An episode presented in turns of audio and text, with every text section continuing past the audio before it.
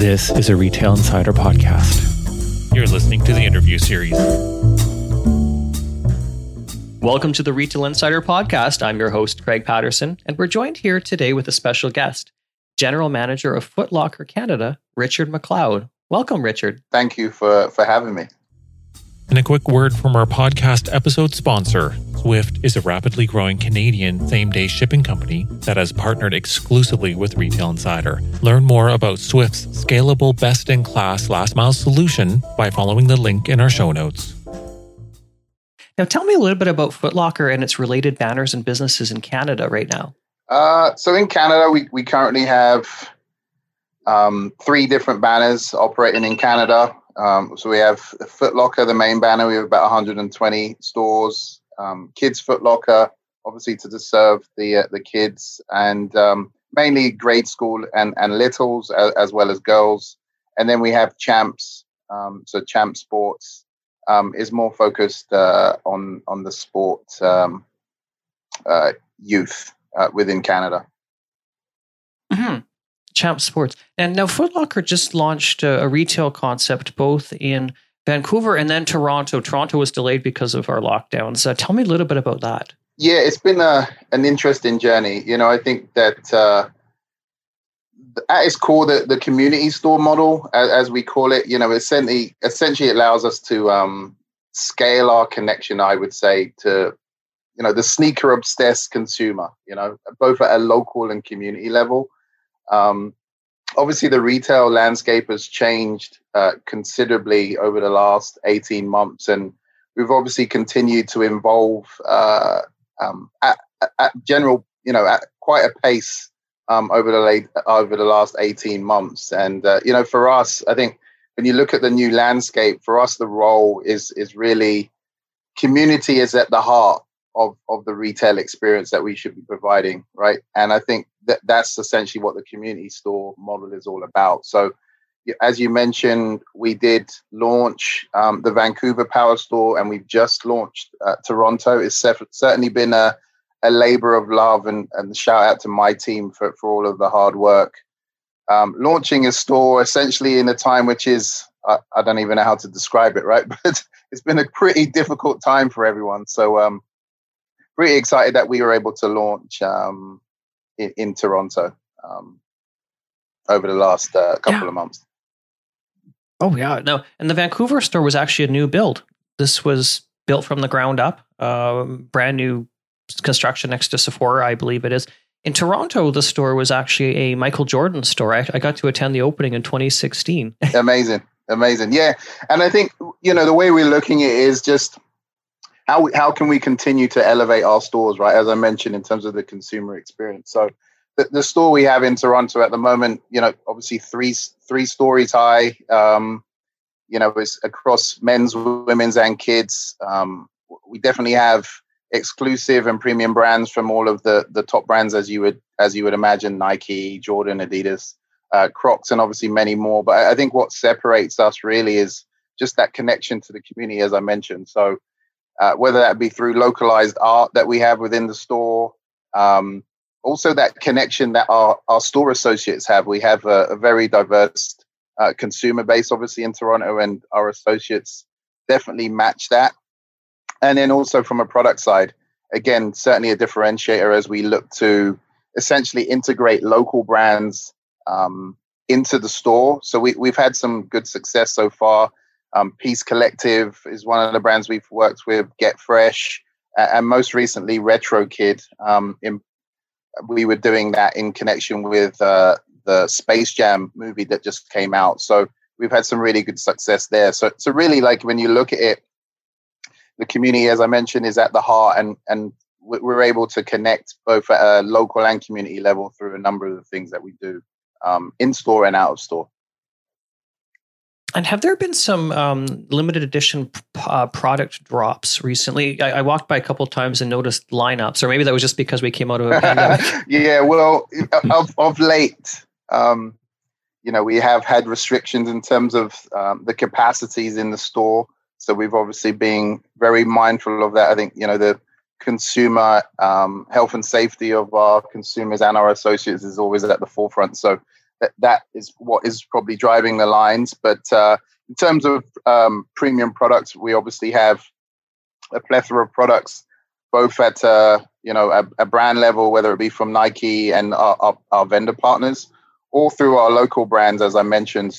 So you know they they are interspersed um, on a weekly and monthly basis uh, within the store, and just can continuing to keep that energy from a product standpoint for, for consumers to come back and uh, you know certainly be connected to the store and our brands.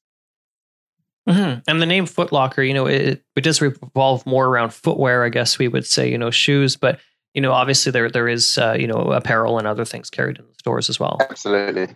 Terrific. Now, tell me a little bit about how you got into your role and what your journey was in, in the retail industry to uh, you know become GM of uh, Foot Locker in Canada. Oh yeah, for sure. I think you know, for me, it's um, how do I say? It, it was a career choice at the time. I used to work for Moet Hennessy um, in the wines and spirits industry for you know about 18 years, and then I needed to. I looked at my career and said I needed to diversify. So I, I was very fortunate enough to be given the opportunity to be the VP of marketing for for Footaction. Um, that was in 2019.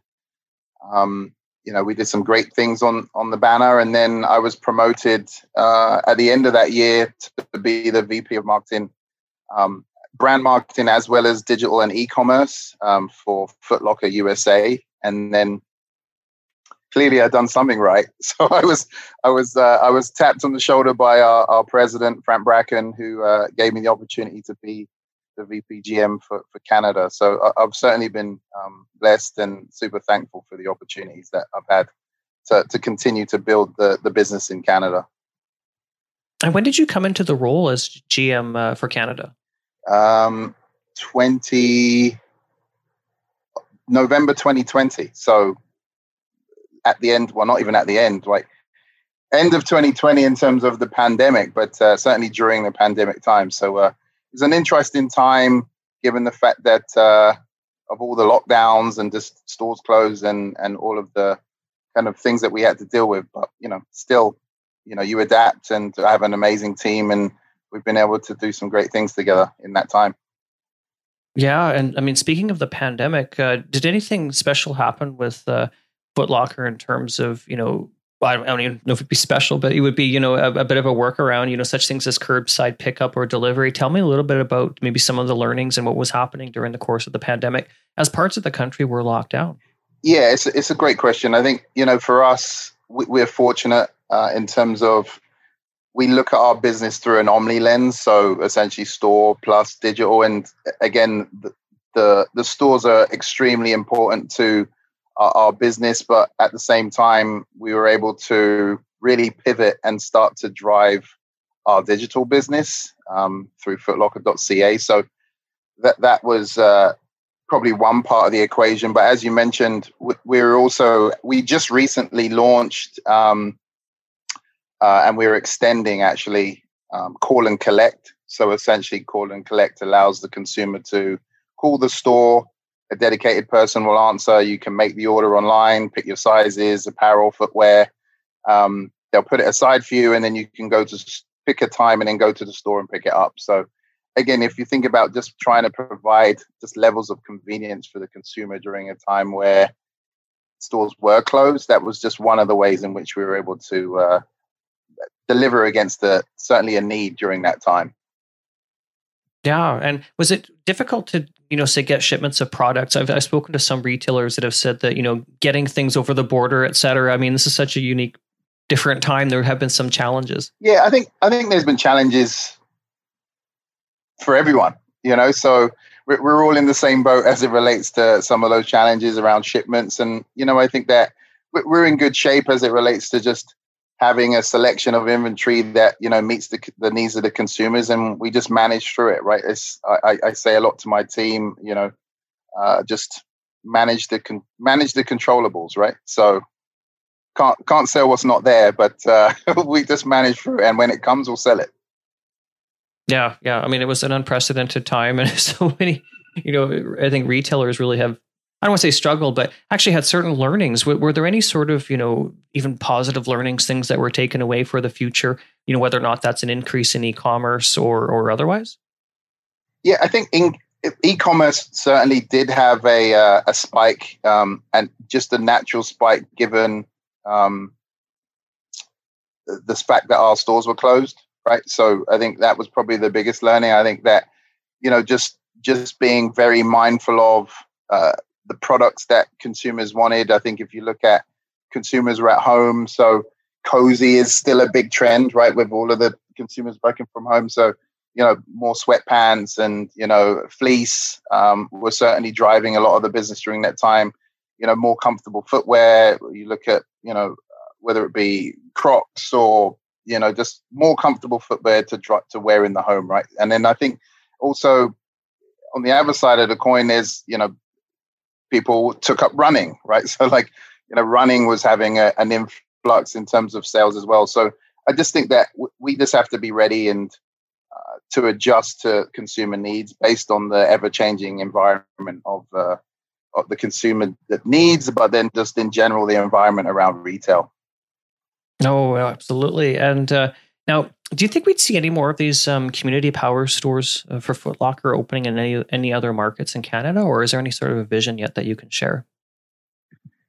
Yeah, for sure. I think, uh, as I mentioned, just being connected at a local level and community level is at the heart of everything that we we do from a community store standpoint. So, certainly have visions for for Montreal um, and looking at opportunities there. But then, what are the other areas within uh, Vancouver as well as um, you know Toronto for us to be able to have a meaningful connection with the consumer? So certainly looking to expand. Uh, the number, you know, will certainly be discussed, but uh, not there yet in terms of total, but certainly we'll have expansion over the next two to three years. Hmm. And I never actually, I should have asked this question earlier. And because of the pandemic, I haven't been able to travel to, you know, check it out. But um, are there any of these stores in the United States, the, the community power stores, or is this a un- uniquely Canadian concept?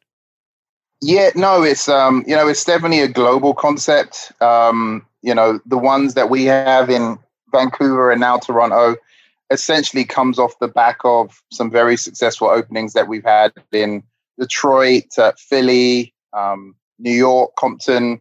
But then if you go further afield, also Liverpool in the UK, and then most recently Hong Kong. So again, just in terms of uh, the community, power stores are a, a global concept. Um, so you know, we we, we certainly have them uh, broader than just Canada.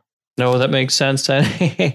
um, now, in general, in terms of Foot Locker in Canada, do you see any growth opportunities, or is there any sort of uh, as we go into 2022 and beyond? Do you have any sort of vision you can share for where things might go? Uh, in terms of stores, or it, from from what viewpoint?